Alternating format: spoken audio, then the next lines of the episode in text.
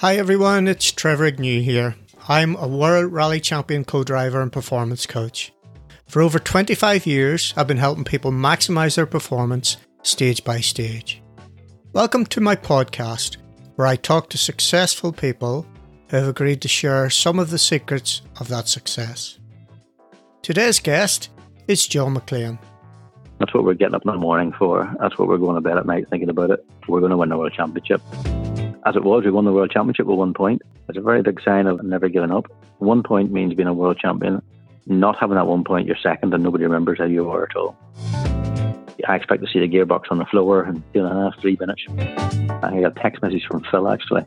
He said, rear damper leaking, sump guard bent. I met it coming out on a flatbed trailer. Sitting twisted looking at me with oil running out of it everywhere. The front left hand corner is about six inches higher than the right hand corner. The car is proper stuffed like.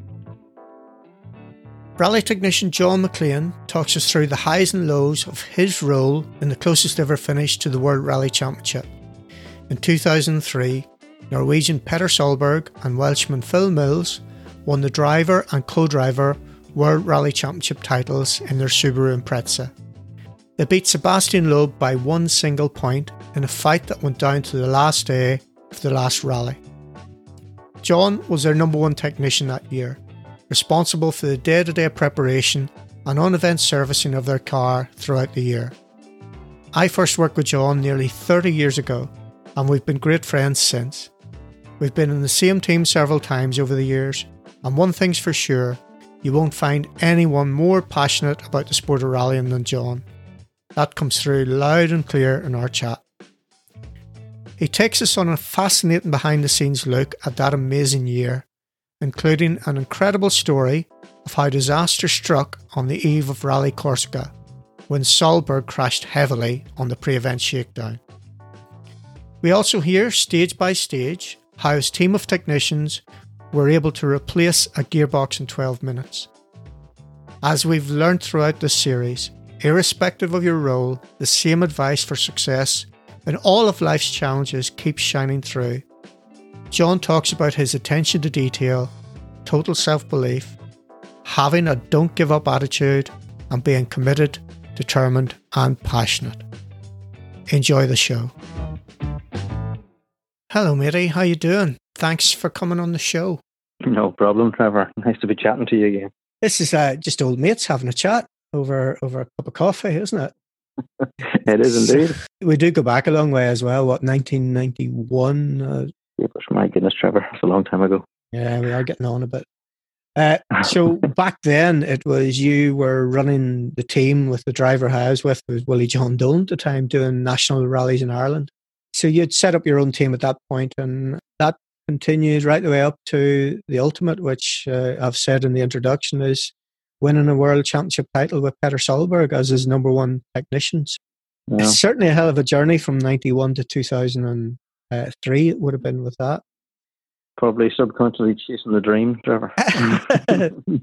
well, this is it. Uh, there's no doubt about it. When it comes to non-competitor type people, so people who I know you have driven before in the past and were quite quick. Uh, Al McRae probably approached your driving, uh, as someone once told me. yeah, I wish I wish it was that good. yeah, it's just this passion that always comes out.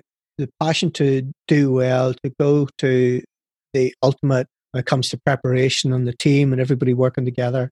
And that's something certainly I think we can learn from as we go through uh, this episode. So before we get into that, though, uh, I just mentioned a couple of things there. If you could just give us a little bit of a the history from when you started that own that business of your own, McLean Auto Developments, um, and then just uh, it moved into getting a bit better association with ProDrive and uh, just a couple of minutes around that, just so uh, anybody listening in can get a, a, bit of a sense of where you where you came from.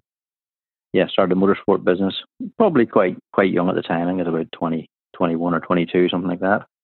Ran several cars. Uh, got involved with Willie John Dolan. Willie John Dolan brought Trevor Kelly along, and they are both rallying buddies.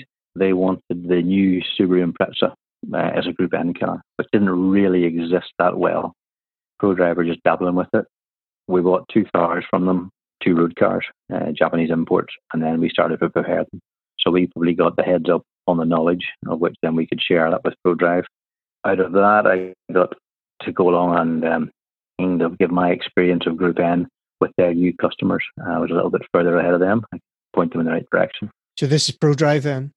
Yeah, so ProDrive maybe get me things like some of the rally guys there will know about Paul Barrett and uh, Mark and David Higgins driving those cars.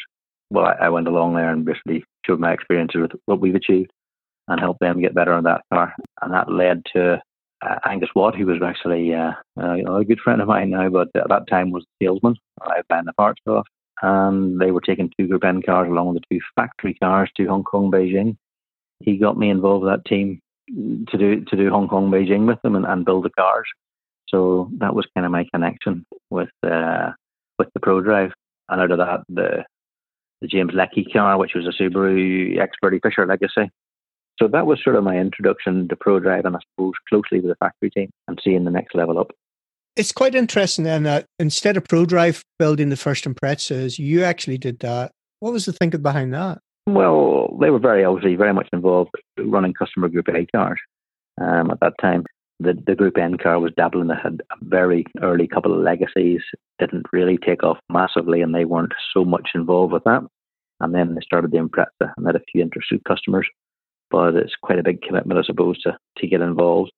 I think I just happened to be in the right place at the right time. And by building two cars, I learned all the hiccups and the problems gearbox issues. We had many, getting to space decent suspension travel and, and spring rates and how to work that out and, how to get the car improved. So I was probably able to share a lot of hurdles with them, uh, and they were able to share a lot of their development with me. So it, uh, it sort of built quite a good relationship, if I'm honest. At what stage then did you close your own company down and go full ProDrive? Well, Angus has sort of dabbled a bits and pieces, the, and I obviously got a, a taste for the, the customer side of things what was achievable, I suppose, the big wide world of the UK and, uh, you know, Group A cars left, right, and centre. I thought this was superb. I saw an opportunity and uh, very friendly with David Greer, people who the Irish Rally will know. Um, David Greer Motorsport as it is now, but Davey was a driver and a successful businessman, and he he quite fancied having a motorsport company, and that just suited me down to the ground. So as he started Davy Greer Motorsport, I kind of sold him all the rest of my kit, and a lot of my customers went across to David. I worked with them on and off, slowly drifted away, and uh, then started working at ProDrive as a what we call a contractor mercenary regularly. Then, and probably that would have been late nineties, ninety six, ninety seven, something like that. Yeah, I think certainly because you were involved in our car. We I I co-drove Robin Phillips in the British Championship in a group. That's right. Yeah. Uh, ran by DGM, yeah. and you came on the events as I suppose the ProDrive uh, representative. Fair to say, or I did. I did, yeah. And around about way we just did it was like it was very convenient. But obviously, I could bring bits and pieces with me. Yeah, and I knew the product quite well. A lot of your time then, though, you were spending in Banbury. So you were staying in a B and B, and and just in that transition period. Yeah, I was. It was um yeah, four days or four nights a week in Banbury. Fly back for Friday evening. Um, five o'clock flight. I think it was home for seven bottle of beer by quarter past, hopefully if I'm lucky. and then back on mon- Monday morning, my dad would pick me up at 10 to 6, I think, at the house. And uh, I'd kiss Julie goodbye and see you in four days. So a bit of a, did that, I think, for two years. It was ridiculous, really, when I think about it, but it kind of what you do. Um, and did obviously events then. So sometimes you could be away, I've been told, for several weeks because you go and do French Gravel Championship with the customer and then you do another event straight from there, and there's no point in going home. So you're away for six or seven weeks. I think I've been told it sometimes, which is um, probably yeah, it was okay, but it was um, in hindsight quite difficult. Yeah. But I've just got a very, very, very resilient uh, wife, which usually says that. Trevor, I think I said behind most successful guys is a very successful woman, looking after all those things. And she, Julie, definitely can do that with you. And the the interesting thing was that we we all sort of stayed in the same village in, in Deddington. I went to live there. We did. Yeah, I stayed with Angus, and Angus's brother, Angus Watt, the same guy. We got very friendly. He ended up moving into a house with his brother and another guy, Colin Clark, who I think is the commercial director of Motorsport UK now, was marketing marketing manager at ProDrive, and then yourself came along, and uh, we had a very jolly little household. Probably very sad talking motorsport an awful lot, but we, we certainly enjoyed our, our Monday to Monday to Thursday evenings It definitely was the odd beer.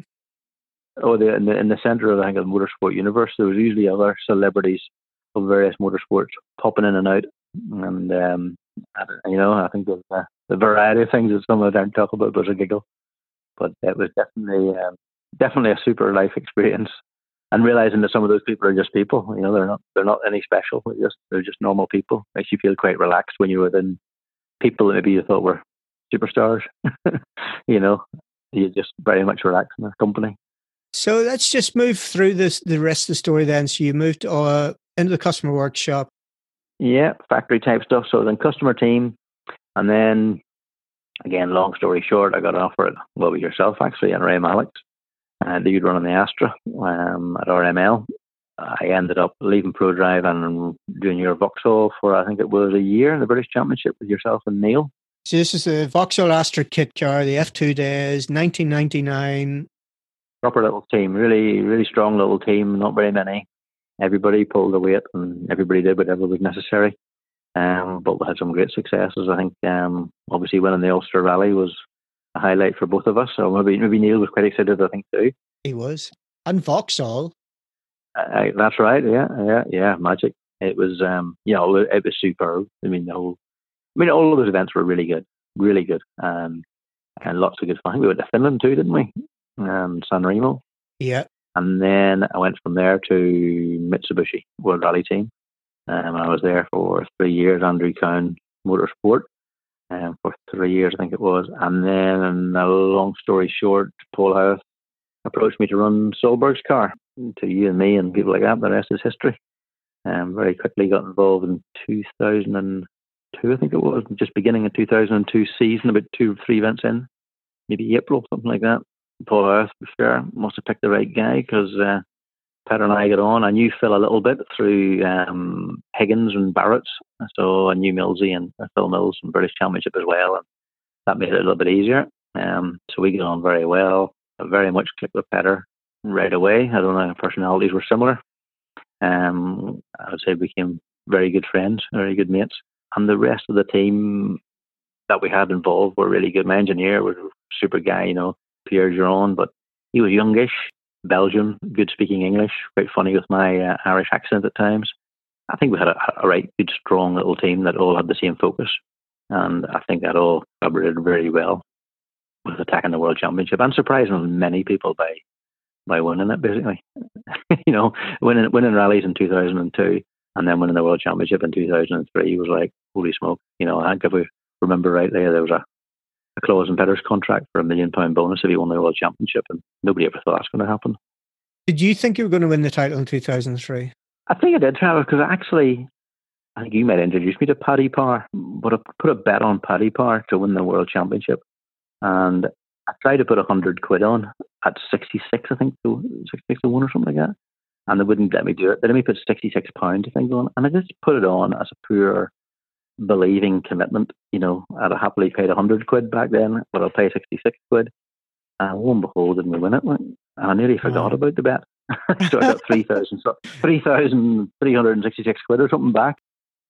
I was kind of smug when I thought my wife just turned to me and said, You put that bet on? I went, Holy smoke, yeah. But I did put it on in a genuine belief that we were turning up to win it. That's what we're getting up in the morning for. That's what we're going to bed at night thinking about it. We're going to win the World Championship.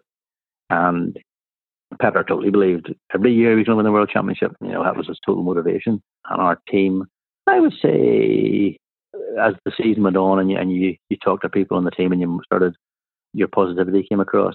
I would say there's another large percentage of them actually thought, we, we're going to win this. You know, and, that, and they bought into my my game. Obviously, the old cynical one maybe laugh at you, oh, yeah, you think we will, but we are. That's what we're going to do. I used to say to many journalists and things, we're certainly not here to make the numbers up. We are here to win, and we don't win, we're disappointed. If we don't get strong points, we're disappointed. And then uh, if we don't get one point, I'm devastated. Even in the worst rally in the world, we need points. Always need points. As it was, we won the world championship with one point. It's a very big sign of never giving up. One point means being a world champion. Not having that one point, you're second, and nobody remembers how you are at all. I'd actually forgotten that it was only one point difference. And it was right down to the last stage, wasn't it? Which we'll, we'll come to a bit later, yeah. Yeah, it definitely was. It was a big, big push. Um, you know, but the whole way through the year, you know, you, I think we were doing was it twelve or fourteen events. I can't really remember. It's quite a lot after a while. It's a lot of a lot of events, a lot of numbers. Uh-huh. You know, a lot a lot of opportunities to get it right and a lot of opportunities to get it wrong, and um, basically to limit the amount of mistakes and uh, possible mistakes. Uh, you know, you just got to be ahead of the game all the time and always thinking outside the box. What if, if, if, and hopefully stamp all those negatives out and uh, make it as easy as you can for yourself. Yeah. So the, the concept of this show is really to explore the benefits of mental training in motorsport and talking to experienced people like you from a number one technician or a technician in generalist point of view in order to come up with some ideas, tips, strategies that competitors can go off and try, or even in this case, technicians or anybody interested in motorsport that wants a career or a job in motorsport, there might be something in this that uh, would just be the inspiration they need to go off and, and have a go at it. The other thing I want to cover is, of course, in 2003, the Corsica Rally. A hell of a story that one is. So we'll do that as well. I think we've got time to do that. So, um, anything off the top that you can think of, just as one or two top tips are out there that we can have a quick discussion about? A lot of forward planning, obviously.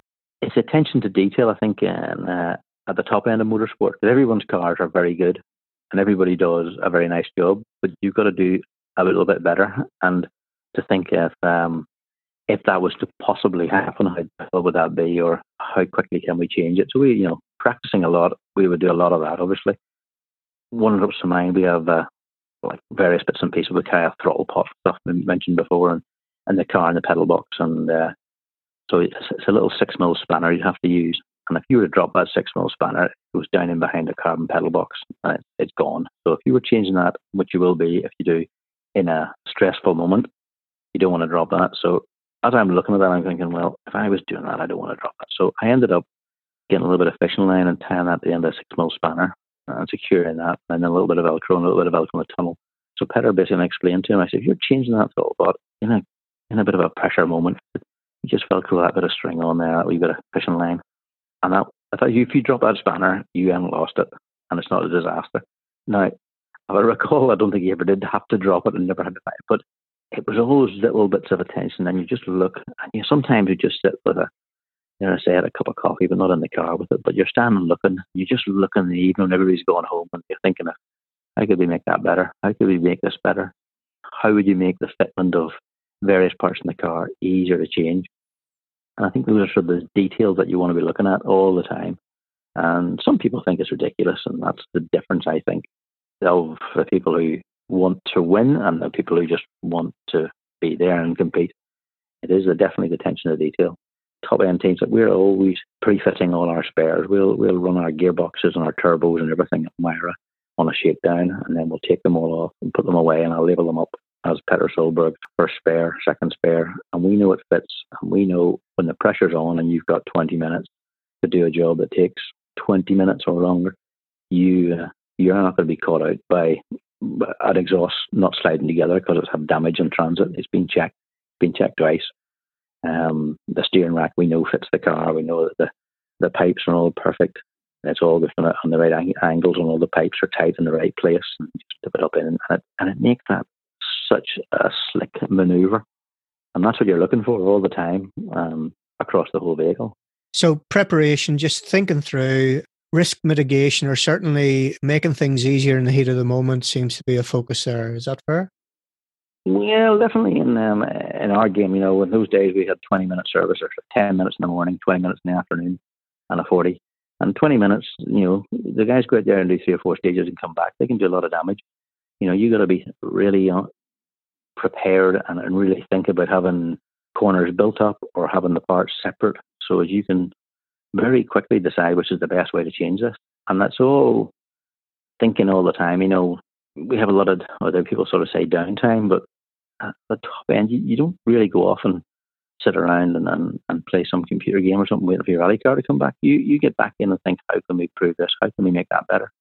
It might be just checking the way your tools are together or you'll see some of the boys, you know, just maybe oiling up their ratchets, making sure everything's just perfect. Everything's just correct.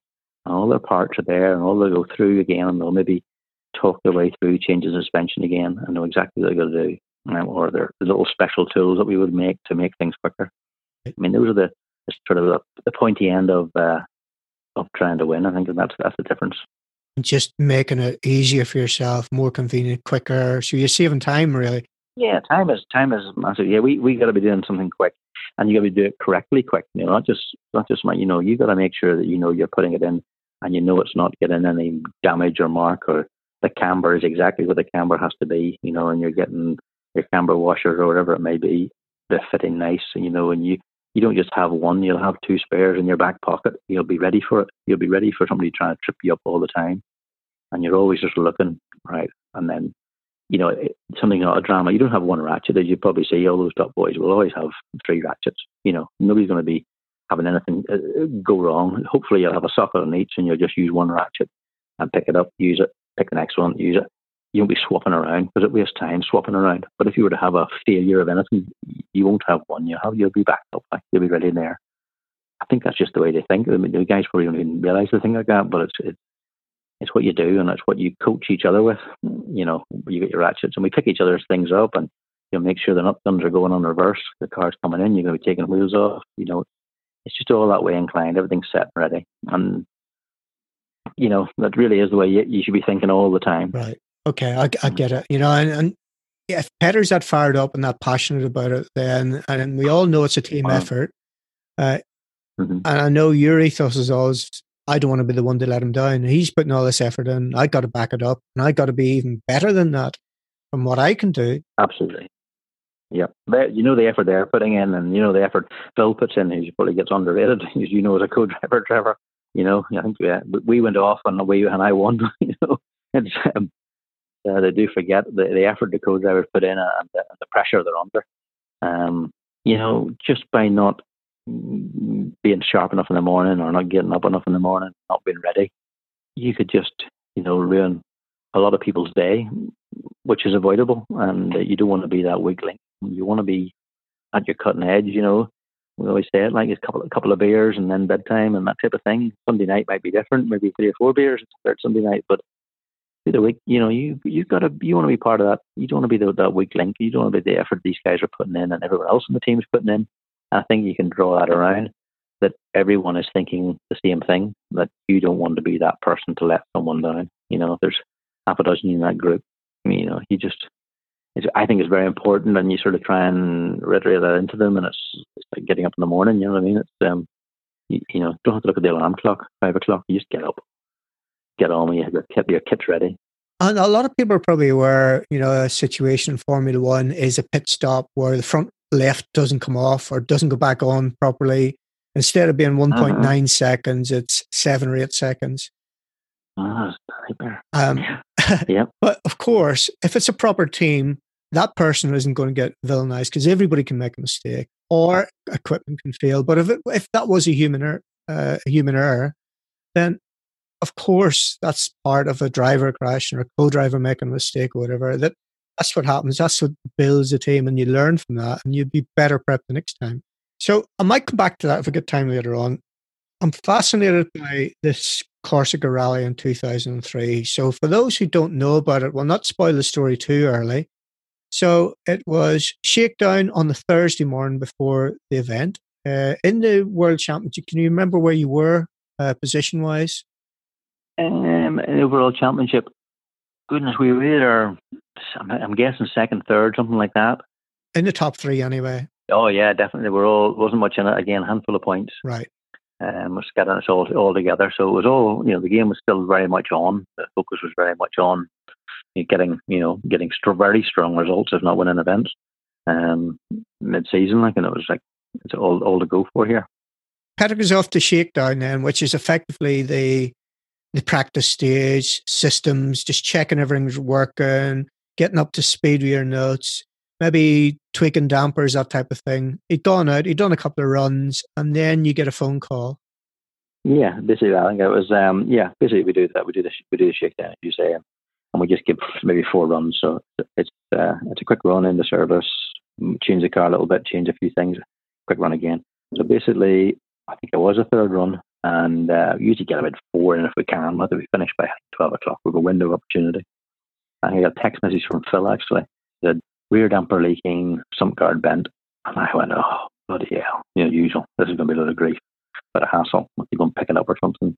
Um, but the car only picked up. So we jumped in myself and two or three of the techs, we jumped in one of our support vehicles and we're heading towards the stage to see how we can get there, thinking that maybe we'll put some wheels on this or something and, and just drive it back down to service and repair it. And uh, I met it coming out on a flatbed trailer, sitting twisted looking at me with oil running out of it everywhere. The front left hand corner is about six inches higher than the right hand corner. The car is proper stuff. Like, and I'm thinking, leaky damper, bent some nosy. What's the story here, Chief? Are You deluded. But we got it back, and it is um, very, very seriously damaged. Like proper, is around 12 o'clock, I suppose, lunchtime, 1 o'clock. And it's proper damaged um, to the point that we think we need to get a spare car. And we get a car flown over from the workshop tonight, maybe a spare car, and, and, and put a lot of stuff on it. And that very quickly we realized we couldn't couldn't in the time window we had achieve that. Although we did, you know, people were trying to look at all those options. And then I think even Tommi offered to give Petter his car and said he wouldn't do the rally, you could have my car. And uh, the organisers didn't allow that. That wouldn't happen. The other manufacturers, I think, didn't allow that. So basically, it came to the point that we only had one option, and that try and repair the car, and we would have until I think it was half seven, eight o'clock the following morning. Um, so this is probably two o'clock in the afternoon, and uh, we find a, a little body shop in Ajaccio, um, in the middle of a housing development estate. With, oh, I think Ken Reese, usual. We find this somewhere, and uh, the guy had a little Black Hawk dozer and a box of acetylene bottles with some uh, sellotape, as I said, hanging around the, the, to keep the gas in. It was a bit of a joke. I think I picked about six or eight people. But you don't need too many. We just need good lads, a lot of experienced people. We got into that workshop and started to repair that car, and it was uh, a massive task. I mean, we had engine box, um, rear subframes, front subframes, radiators, everything out of it. Wiring loom stayed in. Um, I think the actual fuel tank stayed in. It was in the bottom of the car in that car, but everything else came out. What time would you have started stripping that car then? Probably realistically, I would think three, half three, four o'clock, something like that. Just at the end of the day, we're getting it in there and we just start tore into it. And uh, said, we stripped everything now. We have our we have a factory team. We got a lot of bits, but by goodness, we didn't have like a lot of bits on it. Like, well, we did a lot of body straightening. Um, so the chassis legs were bent front and rear. Um, we used this little Black Hawk dozer to pull it down. I remember um, Stevie Wilson and myself, and I think it was Diamond, Mark Farley, Diamond, because he's a Diamond geezer. Good lad. and uh, Diamond, and when we were heating the leg with the oxygen acetylene, um, pulling on the on the chains on the on the, this ramp, this leg was coming down, and it was just like Christmas. Forever. Yeah, it was. Uh, it just started to come into the right place, you know. And once we had the subframe in the rear in the right place, we didn't care too much about the back legs other than the boot would shut and we can get a roll bar, but we can adjust that roll bar bracket uh, if it's not quite in the right place. So we said that'll do. And we did the same at the front. And the front was pretty good, but, we, we managed to pull it maybe not as good at the back, but it wasn't far away. And the cross member basically was getting in. Things like radiators and, and headlights and things weren't fitting just as nice as they should have done but we weren't too bothered about that. As long as we can get the, the main component, which is the suspension points, in the right place, we know the car will work. And uh, and that went on um, all night until I think we wanted to run the car about five o'clock in the morning, six in the morning. And the guys who were still there, the body shop boys, wouldn't let us because it was a residential area. So we had to put on a trailer, push it onto a trailer, and drive it down to the service area. And uh, I jacked to at six or seven, and it was getting kind of cold and uh, we tracked the car up down there on a bit of a flat patch that we had and squared it up. And Pierre came down and uh, took the car up the road. He came back down went, that works. And I think I went back to the hotel room for about seven o'clock and I told Keith Taylor he was running uh, Tommi's car then. Was sharing the room with him. I said, You wake me up at 25 past seven when you get up. So at 25 minutes, we came back down again. Petter turned up. Uh, my boys got to stay in bed. I told them to stay in bed for we have a 10 minute in the morning, just tire changing and check over. And I got Keith guys to do the check over. And Petter was obviously, as usual, Petter. Uh, it's just over to overcome an emotion. He was overcome with emotion when we had to take the car away in the trailer. He thought his world championship had been knocked in the head. Yep. Um, when he when he turned up in the morning, I said sort of half seven, quarter eight, he was just uh, couldn't couldn't bring himself. Uh, he was in pieces. It was brilliant, and um, and Millsy in the car looked pretty good. There's a few, dents here and there, covered over a few things, but not look too bad. And then the rally started, and we were competitive and, and mixing it in there in the top four or three almost the time. And then on Saturday afternoon, I think stage 10, 11, 12, something like that, it started to rain. We run Pirelli tires. And we happened to get the tire choice just perfect. We put a wet tire on it, and the heavens opened.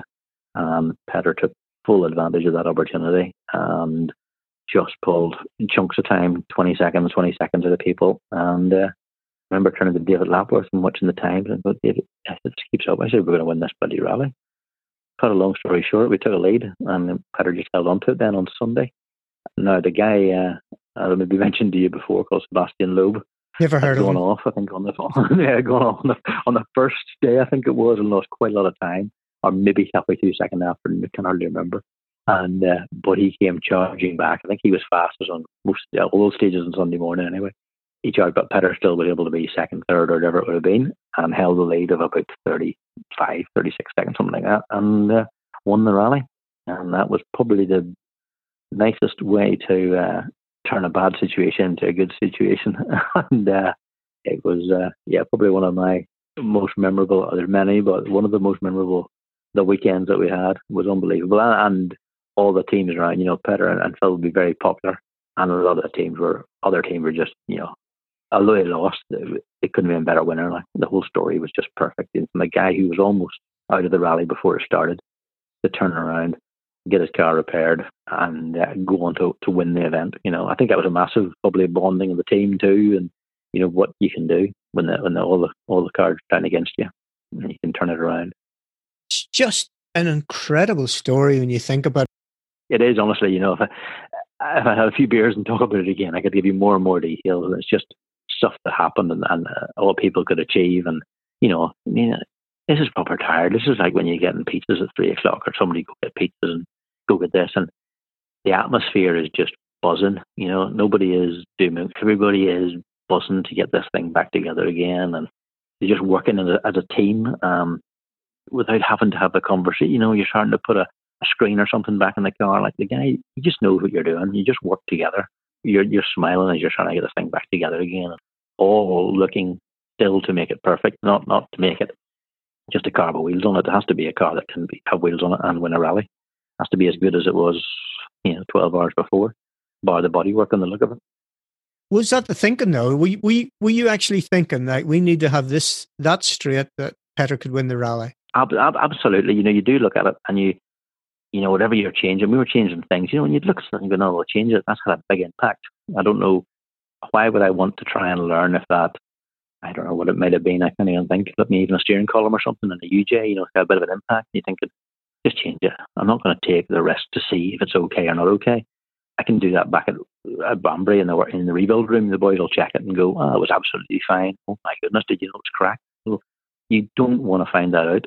You want to to use your experience and initiative to go. No, let's just change it. Let's just think about it. And even if we're having a, a cup of coffee or water or a slice of pizza three o'clock in the morning, you're still looking at everything. You're looking in the same way, you know. And we'd have a discussion, you know, or look at something. And ah, I think we should just change that. I think we should take that off, you know. And people want to go. People, nobody wanted to go home. Nobody wanted to go to bed. They weren't going to bed. We knew that.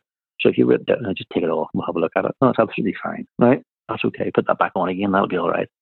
But you definitely don't just fix the bit that's looking at you. You're thinking all the time where that impact was going into and what, what damage could it have done and could it have kinked the pipe or damaged the wiring loom. You know, you you got to take the loom out and have a, a, look in that corner where the where the strut went back or something like that and just make sure it's okay.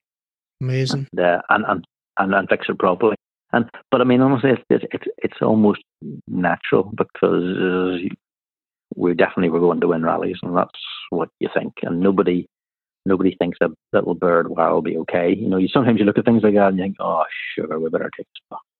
You know, and you just take it back out. Yeah. But when you think about it, John, sorry to interrupt, but when you think about it in the context of how that season played out, where it went down to the wire, last stage, Margam yep. Park, yep. Network Q Rally, or whatever it's called back then. Mm-hmm. And it, it, was one point of difference. And it wasn't settled Absolutely. until they finished the last oh. stage. It, it's just right. you know that night at three o'clock in the morning when you were having the pizza and all of that, it just brings it all alive, and it, just makes the story even more amazing when you know how the season unfolded and, and how much it went down to the wire.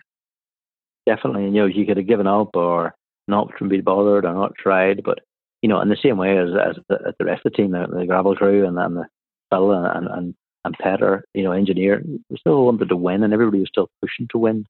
Um, they were all still being very positive. You know what I mean? It's it's um, keeping the positive and, and, and keeping the approach of um, we're we're here to to win the event. We can we can. What's the difference? With cars fixed, the car's ready. We'll we'll win this, and that happens all the way through the year. You know, and as I said earlier, you know, one point. Some people talk about uh, we can't win. We'll go home. We won't go home, and even if we're out of the points, we'll still keep trying because before the finish line, somebody can break down and we can get a point. And a lot of the time, even with customers through the years, you've seen that, and you you said, hey, no, no, we we keep going. What do you mean? Well, I can't win. Well, it doesn't have to win. If you're doing a championship, you know, it's not always just about winning everything. It's about it's about your worst result. And if your worst result is seven points or eight points, or ten points, I think a lot of people have to keep that. You have to keep that that passion or, or, or belief and determination that we're not giving up. We're just going to keep going, even when all the odds are against you. There's many a story of people getting the result. Yeah. but, you know, by, by pure determination and keep going and get it. And they got a point, and maybe that point made a difference to something. Might not have been the world championship, but it could be their their national championship or their club events or whatever it will be. But it's the same approach. Don't just give up. You know, just dig a bit deeper and push on. You just got to never give up. I suppose would be one of our many little mottos and bits and pieces we do. You know, mm-hmm. keep battling on clearly you, you, had a very good relationship with Petter, which you formed over that year in uh-huh. particular, and Phil, of course, in the mm-hmm. co-driver's seat. Is there anything that you picked up from those guys, apart from everybody knows how passionate Petter is? Is there anything else that you discovered and you thought, yeah, they are the ultimate? Petter is so sort of, I suppose, single-mindedness, his sort of never-stop approach. You know, he really is. His 24-7, that's all he seems to think about. It's all he drives into you. I think his own self belief, he totally believed he was going to be a world champion. And that wasn't a myth or a joke or a giggle over a club dinner. Like, world champion, I, I want to be, I mean, he wants to be world champion multiple times, but that didn't quite happen. I mean, but he was, I think when I looked after his car, we were either first or second. You know, people forget that. As I said earlier, nobody remembers second, but we were second, I think, three or four times. If that boy Loeb hadn't been there, it might have been different. yeah. They're both very driven. The amount of preparation and effort Phil will put in on, on Eula at night time behind the scenes and on the pace notes, rewriting pace notes is it's three o'clock in the morning stuff a lot of the time. Yeah, you know, it's it's and it, and it's attention to detail and it's starting again and rewriting all the notes and checking them all the way through. Both of them would be like that, you know, in the same way that both be attention to detail. Petter wants to know about all the possible different maps. What what possibly could we do? What could we possibly try? Um, you know, and you know, he would he would drain Pierre there, you know, many a time just with constantly more and more and more how can we do this? How can we do this? You know, but but that makes everyone step up to the next level and the next level because he's not going to lie down and accept something. You know, what we make it better? Yeah, we will. We will. He was always trying to make it better all the time. Even when you win a rally, we're, we're talking the next day how to improve it and how to make other things better and how to make the we, we problems that we might have had along the way not be there for the next time. Um, so he definitely is a massive driver, um, and doesn't let you doesn't let you rest in your laurels at all. Um, there's probably a few drivers like that we can talk about who just are constantly looking for improvement, looking for perfection. That's what you want in a driver, isn't it? Absolutely, absolutely. It's fantastic. Over the years, you know, I've, I've seen and heard you get really frustrated. We're not going to mention any names, but Mm-hmm. I, you just get really wound up when you see the potential some people have, but they've got nowhere near that amount of drive or they don't really see things maybe the way maybe it's just because we're old and we've got the experience and we can think through things a little bit differently but yeah i think in, you know talking to young drivers and people like that too and sometimes you're thinking hey but you know you, we all know the boys who are uh, you know absolutely committed everybody wants to drive rally cars but some people just have something a little bit extra you know, and they really do see a vision and they see where they want to get to and they the step on the ladder they want to make and they'll do everything to get to that. And when they get there, they, they raise the bar a little bit higher and they, and they just keep going forward. And those are the guys that, like we would say, have made it to the top and you, and you see them and you can see it in them. You can see there, they just do a little bit extra all the time. They're always thinking about pushing the ladder a little, you know, the level a little bit higher all the time. And uh, it's fantastic working with people like that, I think they they make you push a little bit harder and they don't let you relax. You know, if you're various bits and pieces on the car, whatever it may be, if it is uh, technical stuff on the, on diff maps and things like that, I want more and more. You know, you're lying thinking and you go back to the hotel room and you're thinking about tires and you're thinking about tire choice and you're thinking what you've got and how you can optimize that to get the best because that's what he wants and that's what he expects. And, uh, you know, you're not just sticking a set of slicks on because it's dry in the morning. You're sticking them on because you know why you're sticking them on. And that's, you know, you go into three stages. You know the length of those stages. You know the conditions of the stages. We're doing it because we think that's the fastest tire for those that's three stages. It's not just a good tire. That's all the way through the car and suspension and ride heights and, you know, changing ride heights by three or four mil. People think you're mad, but it can be the difference in the first pass and the second pass, you know. Never actually worked with Carlos Sainz, but I know he's like that. Yeah. Testing with Carlos is testing you'll have every roll bar on the car, maybe twice, and he will he will understand every element of the car and how it works. And if that's not what floats your boat, don't go to a test with Carlos Sainz. Mm-hmm. Because uh, you know that's that's the that's the approach these sort of top drivers. They are there to test and they're there, there to make improvements. Yeah, and that's their that's the way they think. Some boys don't. I mean, other people just turn up, like Colin. turn, turn, turned up natural talent and drives it. That'll do well and uh, drive the door handles off it in my job and my other life now after co-driving rally cars i do a lot commercially and in business and talking to uh, managers right up to managing directors about teams and how you can run the most high performing team. So on the back of what you said you talk a couple of things there. You talked about like a little micro team that you had Petter the driver phil the co-driver pierre the engineer and you as the number one tech and that was a tight bond and everybody singing off the same hymn sheet. So what what advice would you give to anybody trying to build a world champion winning team? I'm talking about the ethos that's involved to perform to that sort of level the highest performing team you can have. Because in my experience what we did in rally cars what other sports do can easily transfer into business. So there's some common things that you've alluded to already what do you think makes the best team? Commitment. You know, these are the sort of the normal words: the commitment, the, the determination, the passion. Um, those are all sort of things that come together. But it's getting a good bond, and um, you know, very quickly. And I, you sort of look back at it now, and you realise how well it went. As I said, those Petter and, and Phil in the car, and myself and Pierre, we had a gravel crew, Terry Cabey, another rally hero, and Bruno Berglund, another very famous co-driver. But there was such um, a bond that we, we achieved there, and it wasn't false or it wasn't it wasn't made up. It started to work, and I think you're getting everyone on the same wavelength of um, again win, winning and, and trying to get everybody to focus that we're here to win, and that's why you're part of this team because you're we believe you're a winner and you're going to join in and you're going to be a winner with us and you up your game to be as good as the guys around you. And I think it's um, you know, it, even take a young kid in, and, and if you get them right, we we're welcoming you in here, and you're coming into our little fold of six or eight technicians, and we're really good, and we want to win, and that's why we get up in the morning, and that's why we're here at first service, and we're the sharpest ones here, or whatever we do, or dare I say, you know, our discipline and our our appearance and the way we way we think transmits it all the way across that. And you have to have enough. I don't know. I suppose that we we, we think you do have the passion or, or the or the the, the uh, commitment to join. And it's I suppose subconsciously that's what I used to get when I had different technicians in various times. But I almost say like you're coming in here because you want to win, and we're all here to win, and we expect you to do the same. It very quickly does, and, and, and some people will laugh and smug and, and not get it and very quickly they won't really. I wouldn't necessarily want them back. I had a, a little group, but you know, I did every event. Well, not all the technicians did every event, so sometimes I'll have different people in my working on my car. But I honestly would have said every one of them wanted to be there, even the ones that joked until they didn't, but they really did. they absolutely loved every minute of it, and they loved being part of a team. And they change a gearbox, and then in a 20 minute and they do it in 14 minutes or whatever it may be in those days. We to 11, I think it was. And, um, you know, the boys will be spraying water like it's champagne and the camaraderie and the, the team and the bonding is on on measure. You couldn't, you couldn't, you couldn't buy it. It's, it's awesome. And that's what makes it. And they, and that drives them and they just want to be the best and be part of the best.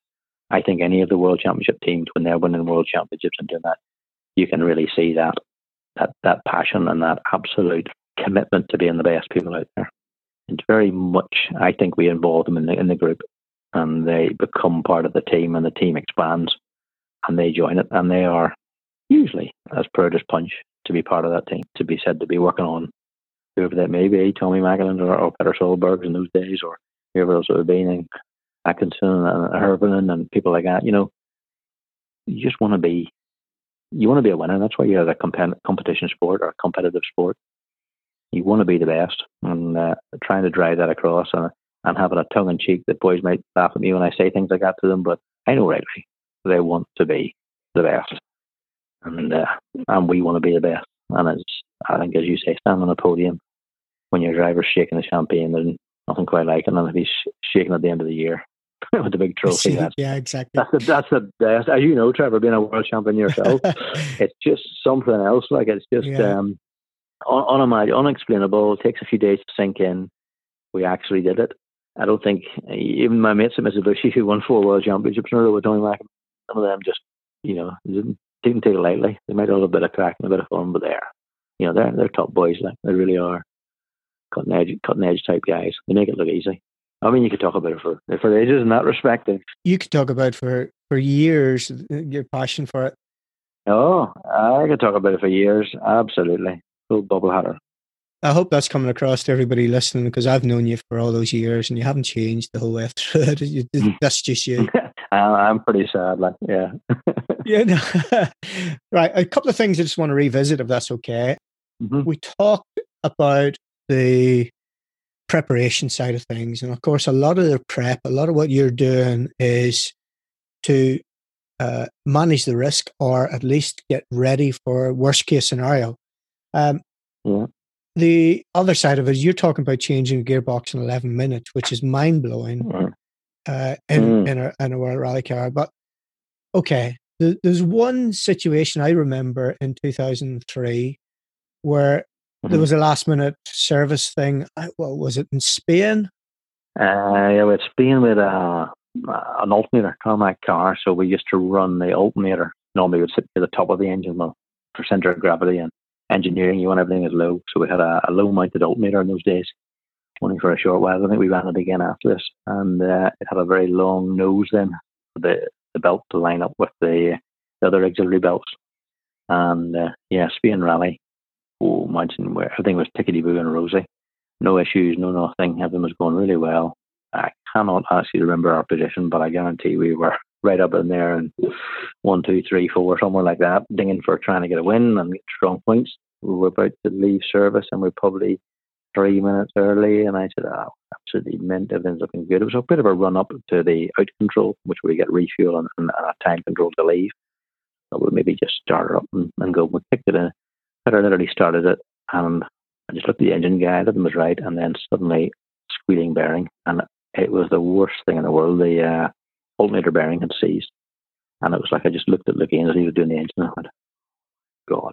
And uh, I'm on a radio to, to what I would call Charlie Dodd, who's my sort of stores in, in the truck beside us. But he's talking the radio to him.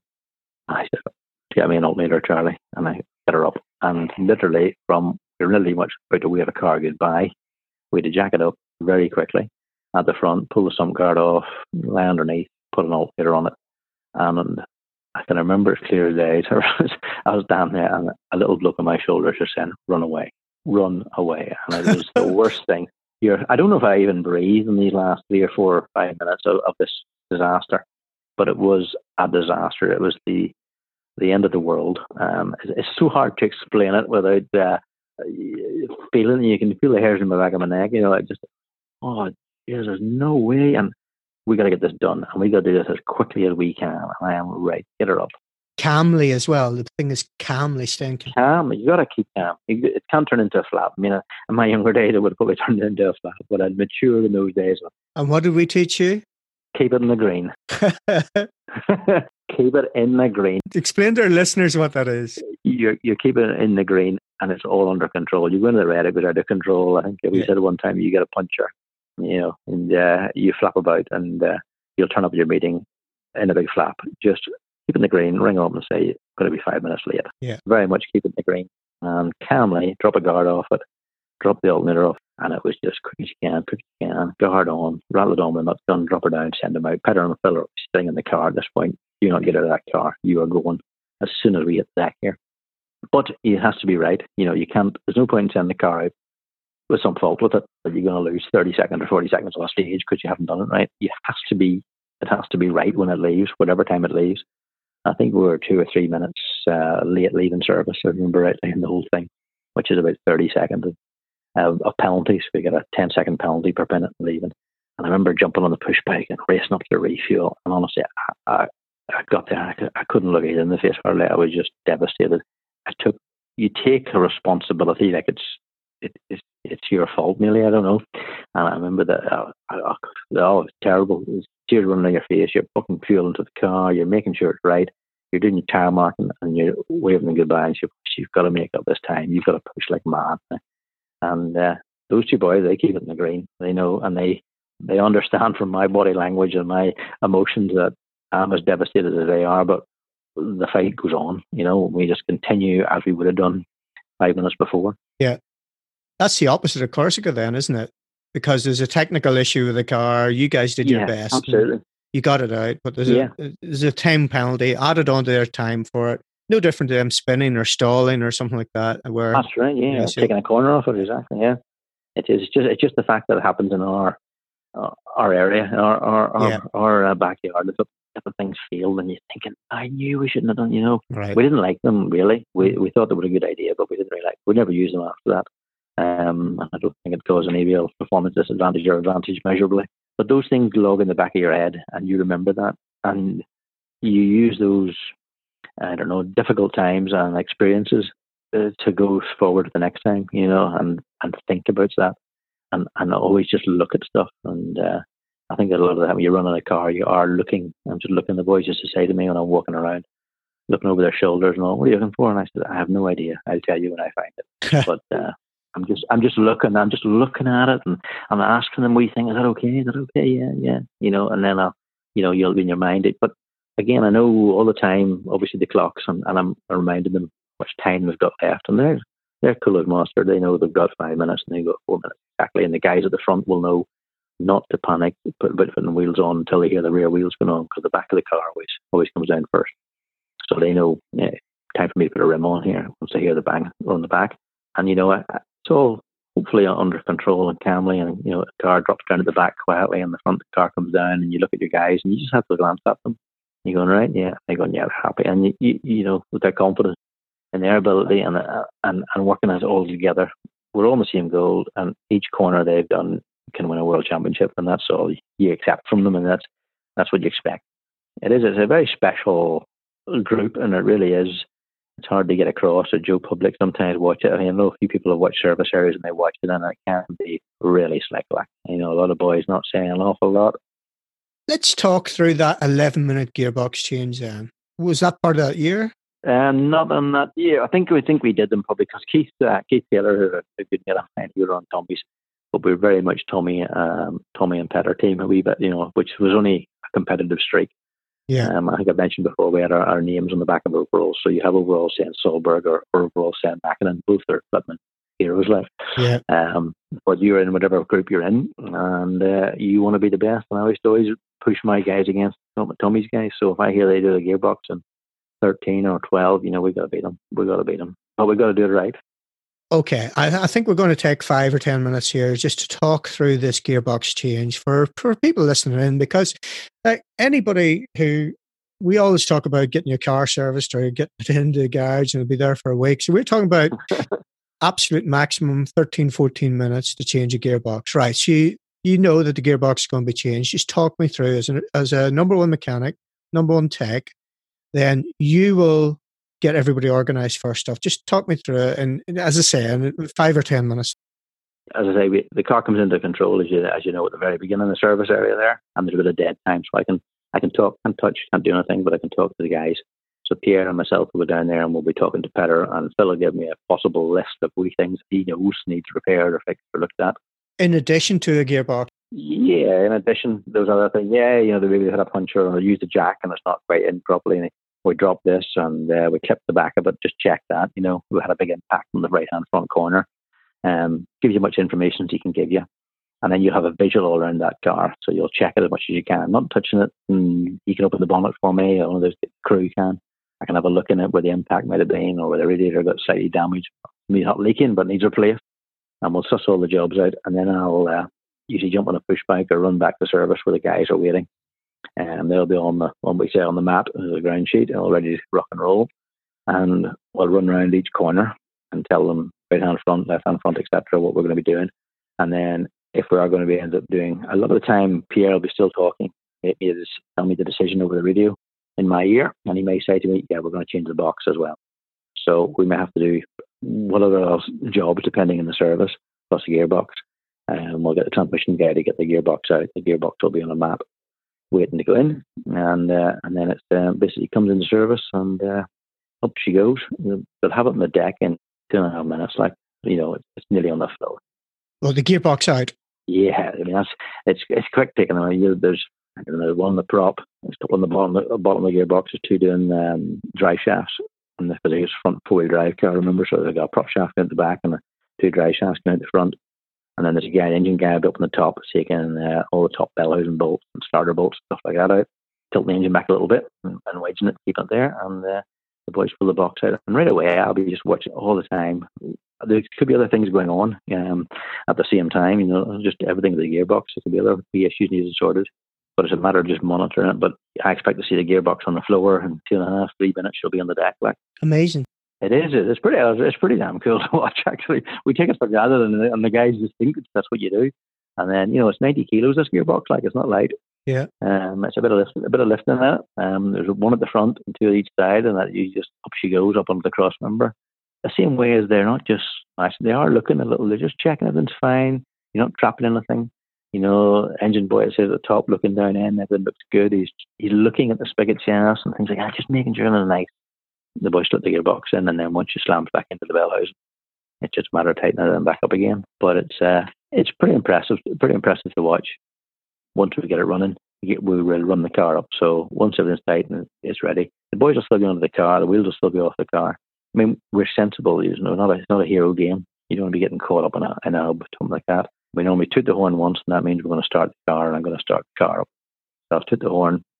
Don't hear anybody shouting hit the start button, and then just let it run for a little second, make sure it's happy. And then two toots of the horn means we're going to put it into gear, run the run up the box. And I'll probably be talking to Pierre or one of the junior engineers on the radio at the same time, because he'll be monitoring the car at the same time he's plugged into the car, and he'll be seeing how the diffs and everything are working, pressures are getting up. On a laptop. Yeah, on a laptop. Sorry, yeah, we have the car linked up to the car laptop. And then uh, say two toots of horn, put it in the gear, up through the box, all the way up the box, all the way down the box. He's happy. He'll tell me if he wants something else done, put it back up again or down again. We'll do that, make sure it's all right. Everything's tickety boo. That's it. Gearbox is done, boys. Wheels go on. She goes down the deck. We give ourselves a pat on the back, and uh, people spectate and go, "Wow!" And we think, "Yeah, no big deal." but underneath, we go, "I was pretty damn cool on it." Yeah, yeah. And uh, I think I think eleven seconds is the quickest that they did in. And, eleven uh, seconds would be quick. yeah, sorry, seconds. Yeah, is that right? But uh, yeah, it's um, it's it's class. It is the best thing in the world.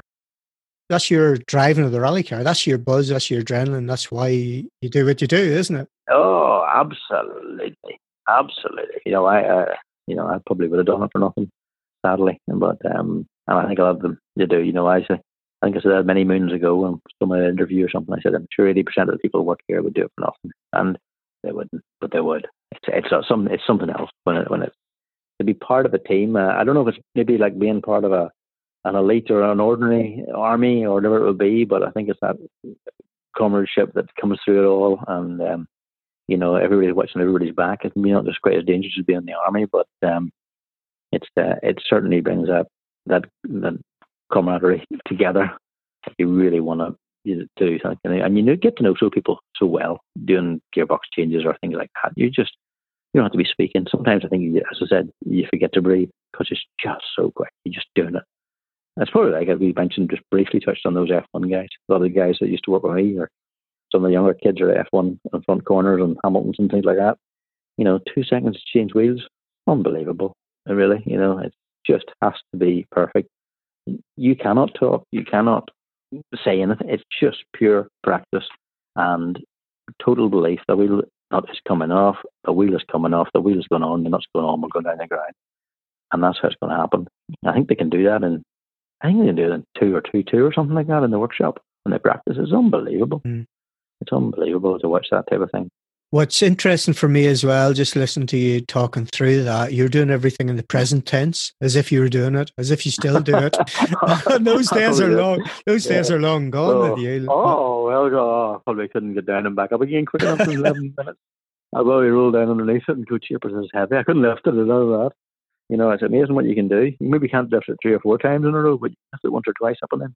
Mm. Yes, indeed. I think you do. You do talk, but I'm sure the same blokes who do the, you know, um, um, we're we're doing something like that. They're all, all the same as me. You can lie in bed and talk about it. I remember uh, I do with um, is it Walter Röhrl, Monte Carlo, one of the stages, and he can lie in his bed at night, start the stopwatch, and drive the stage and stop the stopwatch, and he'll be on the second. Like, yeah, you know, and that that is it, and that and that's like us, I suppose, doing parts in our car or working at things and doing things and practicing it, and uh, you know, it, it is that it's a passion and you want to do it and you want to be good at it. And I think that goes in anything, whatever you choose, you know, it's in whatever you choose. And you want to be good at it. You want to be quick at it. You want to be the, the best, whenever that is. I say quick, but that maybe isn't necessary on every everything we talk about. But it's um, it's just you want to be good. And if you really you want to be good at tennis, you want to be good at whatever sport you do or, or whatever you do. Uh, you mentioned in business, you know, it's the same thing. It's it's um you just want to be good at it. Yeah, it's it's just fascinating to hear from your point of view. And of course, we're best mates. We've been talking about this for years and years. Yeah, and you are exceptional as well. You know, there's lots of very passionate uh, techs out there, but you take it a whole new level. For me, it's just this understanding how everybody has to pull together, common thing, common goals, and the fact you want to win. And and everybody expects that to be a given if you're going into a rally team or a race team, whatever it may be. But you got to be realistic and you got to do the trench work as well. It's much harder too when you're not winning. Yeah. To keep having the same focus of trying to win. And, you know, we had a few times there at the end of, of World Rally Team for me and for some of the guys who, who stayed on before, before things folded and stuff, but where they weren't winning, you know, and they were, these are, these are guys you want to win and they weren't, and that's hard. You, you're, you're, you got to keep the same motivation and you got to try and motivate people to want to win when you're not winning, and it's um, and that's that's when things become difficult. You know, that's when I say the peaches were too round or the blue was too blue, and you know, people come across obstacles and, and reasons of why things aren't aren't as good as they should be, and they're exactly the same. It's just you know, we just got other other issues, but we've got to get around them, and we've just got to keep pushing with the same passion and, and the same determination. And it's just a lot harder. But when you get to there and when you get to, to win a game, it's so much sweeter. It's unreal, you know, when you've had bad, bad, bad, and issues and issues, and people just pushing you down, and you're still you're still trying to, you know, you can win, and you're still trying to win, and you want to win, and you should win. When, for whatever circumstances, it's not happening. When it finally comes together, I mean, that's that's like I don't know, ever done drugs, but I can imagine that must be like it must be just a buzz, like you know, it's awesome. It doesn't matter what level you're at it's the same principle. If you're only trying to win the flipping, I don't know, the, national Scottish Championship, you want to win it, like. So, uh, as as a young driver listening to this, and um, maybe 16, 17 year old, 16 year old wanting to be a, a, rally driver, 17, 18, up to mm-hmm. 20, mm-hmm. or even right up to WRC 2 level, or yeah. call it now. Um, yeah. What top tips would you give that driver or co driver? Why so, driver? Well, you're obviously going to get a lot of setbacks. It's not going to be as easy as it everybody makes it sound. There's a lot of things that will, will say, kick you back badly. But a, a self belief, I think, I, I think an absolute commitment and, and, a passion to why you're doing it and why you get up in the morning to achieve it. I think there's a lot of experiences about. I mean, I definitely learned lots of things from. Say, I used to joke, but some of the older guys at Rallyart. You know, in the short three years that I was there, I definitely picked up a lot of tips from those guys. Great amount of respect for them can you think of anything that you learned off the top of your head? Uh, silly things, Trevor. Like honestly, it's like um, you know, we would paint mark the bell housing bolts, you know, and I can still remember it. it's red to the bottom, white to the top, and green to the middle. But they're three different lengths, but you, you have to buzz them out, and it's red to the bottom because it is your bottom, Yeah. and white is the vir- virgin to the top, the white one, and the green Right. one was straightforward in the middle. Like, but I mean, I mean, you get guys there. I mean, remember Bestie people. I used to do um, right hand front corner, of Tommi's car, taking transfer box off, and there's Allen key along the top of the transfer shaft. And I remember when I first started looking, going, I can't even see it, can't even find it. And one of the older guys used to sort of put his hand at the top and feed the socket on for me, and very quickly gave me a few pointers, shortened the socket the way down to just the right length. Put Raychem over the UJ of the joint to make it not floppy, just just enough flexible where I needed it. Um, bit of grip tape on a big long extension, so it was hot, sweaty, muddy, dirty. You got grip, and probably three or four rallies in, you're just putting it in with your eyes shut, straight in, bang onto it, bang, spin it off. And uh, I genuinely don't think I did breathe until I had that off because I had the first bit off and I change and no way I was going to be the the boy to hold, hold everybody up. I remember he used to buzz that off like like tomorrow, back in again. But that would I mean, yeah, I think we did gearboxes on, on Mitsubishi's as well. In Tommi's car, we did a bit of an article in some magazine, and we were doing them. We were doing them pretty damn quick too. Like, but that's it's not one person. It is a, it's a team, and it's a team working together with all the same goal. All of us wanted to, to change the gearbox as quickly and as efficiently and correctly. You know, we want to get it all together, but we all understood how it had to go in. What advice would you give to a driver to get his techs on board and to get this level of passion that you clearly exhibited for Petter? What what do you need to see in that driver? I think he has to realize that maybe not as much as it was when, when we were there, but definitely when we're chase cars and all those things and more involvement. But his team are what give him the car that he can, they give him the tools for the job. And these are the guys that can make or break his event. And uh, I think by by mixing with them in a genuine way, I mean, uh, and hopefully you, you do genuinely bond all together. And you get that passion that you're all in the same we're all on the same thing together. We're all there. We're definitely with Petter and we were all winning the world championship. It wasn't just Petter or it wasn't just Petter and Phil. It was it was all of us. We were all winning the world championship. And I think Petter was very good at making that and making being one of the not one of the guys really, but you know, go out with us, socialise with us, um, know our names. He made that effort effortlessly. He did. He made that effort, but his passion came across, and he would ask you, you know, various things, and other guys, you know, this is what we have to do, and they all bought into it. I think it's very important that you're not just turn up, drive a car, go away. You know, you're nobody without this team, and it's very important. I think as a, as a young driver to embrace the team. You hear of young drivers coming through the line, learning French and learning the uh, the culture of what they're working with because they're working with foreign teams. It's massively important. It, you get so much more respect, I think, and, and understanding, and you're giving those guys respect. They're they're suddenly seeing that it, it works both ways. I, I get you know you give them respect, you get respect back, and they know what you're way to win and why you're trying to win. Like Tommi, you know, Tommi was a, hell of a guy. Like I remember saying, well, we're in Mitsubishi looking at the car. I was there about the first few weeks. And a little group of for four of us building the car for, for Tommi and uh, Delecour, I think. And I, and I sort of said, uh, there's like all these factory cars, we have trick bits. Don't get me wrong. They're not cheating. We're just trick. We're just pushing all the limits to the edge. And I where are the trick bits? Like, and he goes, uh, he sits in that seat. Yeah. and that was about and that was about the height of him because uh, he, he said to me, I said, that's yeah, and true enough, you know, I don't think the Mitsubishi was the most advanced car, but they definitely had a very advanced driver. But they had a super trooper team, and I think Andrew Cowan probably and Linda would have made made that team a massive family. And maybe and, and that that you could have a whole conversation about that. I mean, that is uh, that is a, a very special guy. He was a hard hard bloke to tell him I'm leaving. Another team. It wasn't very nice, but uh, Andrew is definitely. That that that says a lot, doesn't it?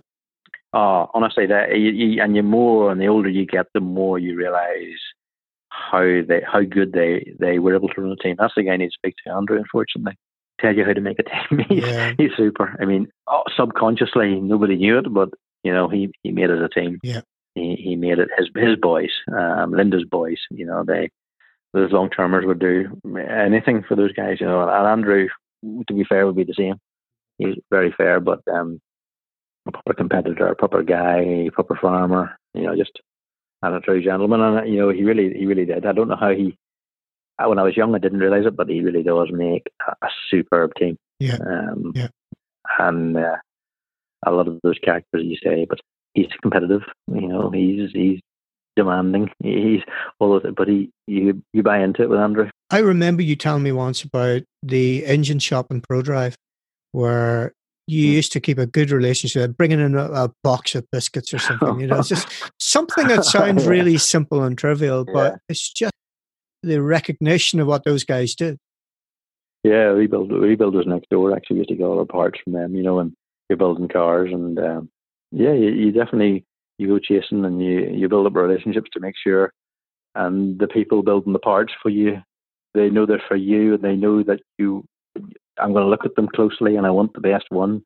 Sometimes I'll be in there all the time nosing about, being being awkward with them and looking and going myself. Being a pest. Yeah, being a bad, I was a bit of a pest at times. That probably that's a fair, that's a fair comment. Some other people probably say I was a bloody pest, but I'd come in and be looking and which is the best one, and I want that one, I want that one. Yeah, yeah, yeah, I want that rad pack.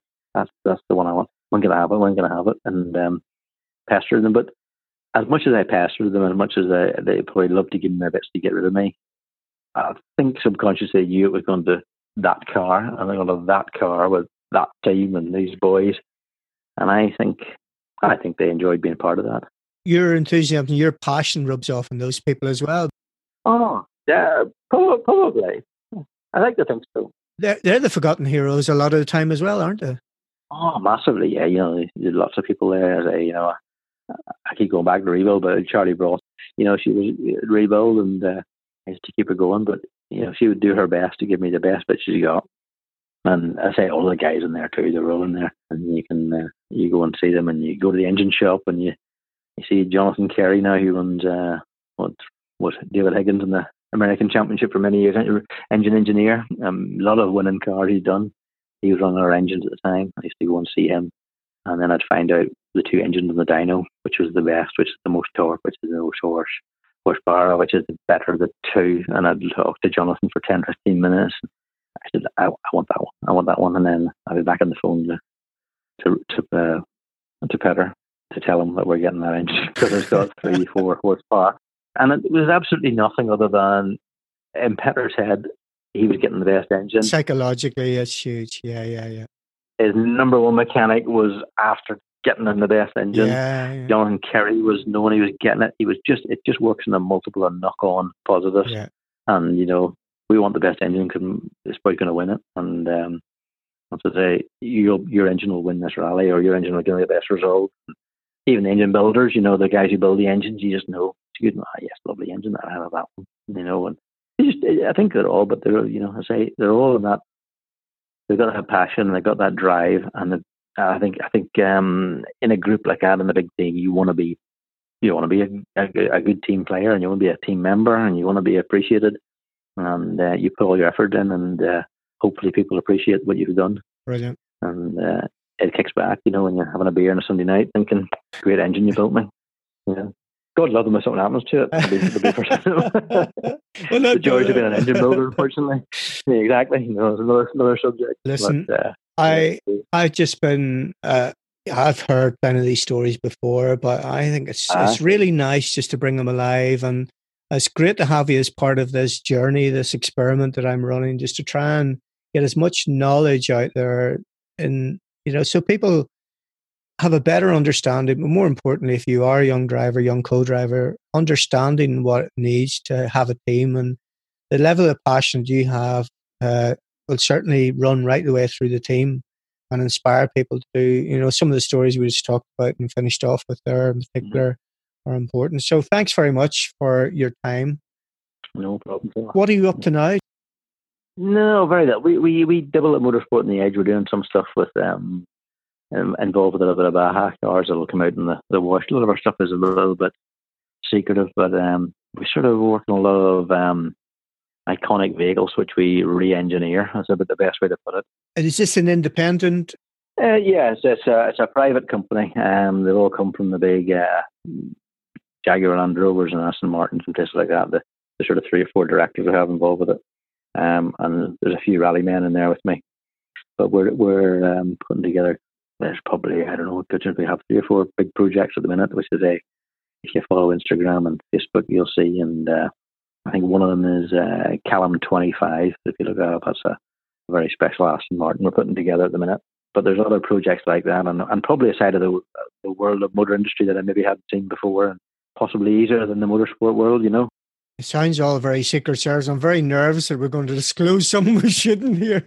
Oh well, you, I think that's the one you can look at. Different, very different. But don't get me wrong, I'm still a VH Rally fan on on YouTube. it's my normal watching. I can't. I know. I, I most lunchtimes I'll put something on, but a 1982 Circuit of Ireland or something like that. Uh, some, something wrong with you. You don't get a buzz out of that. 83 was a good year. That was the first year I did it. 19 years of age, and we retired on stage 52 on the last day out of five, fifth day out of five. You talk about grown men and women crying. Oh man, we've all experienced it. I think that's motorsport is that. It is the biggest highs and the biggest lows. Right, we're going to have to drop the mic here because uh-huh. uh, we're, we're close to an hour and a half, believe it or not. Um, no way. Yeah, there you go. that's that's what happens when you when you're into no, you're not passionate about technician, passionate about talking about it, and and there we go, an hour and a half later. Trevor, it's been a pleasure. Uh, all right, mate. You take care, and we'll catch up soon. Okay. Okay. Thank you very much indeed. Bye. Cheers now. Thank Bye-bye. you. Bye. Well, there you go. I hope you find that interesting. Thanks to John for all the stories and insights from a part of rallying that we seldom hear about. It's a clear reminder that you need a very strong team to win. There was plenty of learning in there, so let me quickly recap it with some suggested actions for you. Forward planning and attention to detail are vital if you want to be a world leader at anything. You've got to do things a little bit better than your competition. Continually ask yourself, how can I do this better? Don't give up, even if all the odds are against you. Dig a bit deeper and push on. Have total self belief. You can do it if you want to. Be committed, determined, and passionate. Create a bond within your team, get everyone on the same wavelength, and focus on the fact that you're doing it to win. Aim to love every minute of it. Don't react by going into the red and panicking. Instead, keep it in the green, pause, think clearly, and respond calmly. Use the difficult times and experiences to make you stronger. Bond with your team in a genuine way. And remember, it's very important to embrace your team to earn respect. I'll add these actions to the show notes so you can have a text copy to work with. If you found this show helpful, make sure you subscribe so you don't miss any future episodes. If you could take just 60 seconds or so to write a review, that would be much appreciated. That will help me to reach out to even more people. Sharing the details on social media is also a great help. For show notes, check out my blog at stagebystage.com forward slash blog. If you'd like to get in touch, our email is info at stagebystage.com. That's all for now. Until next time, stay safe and take care.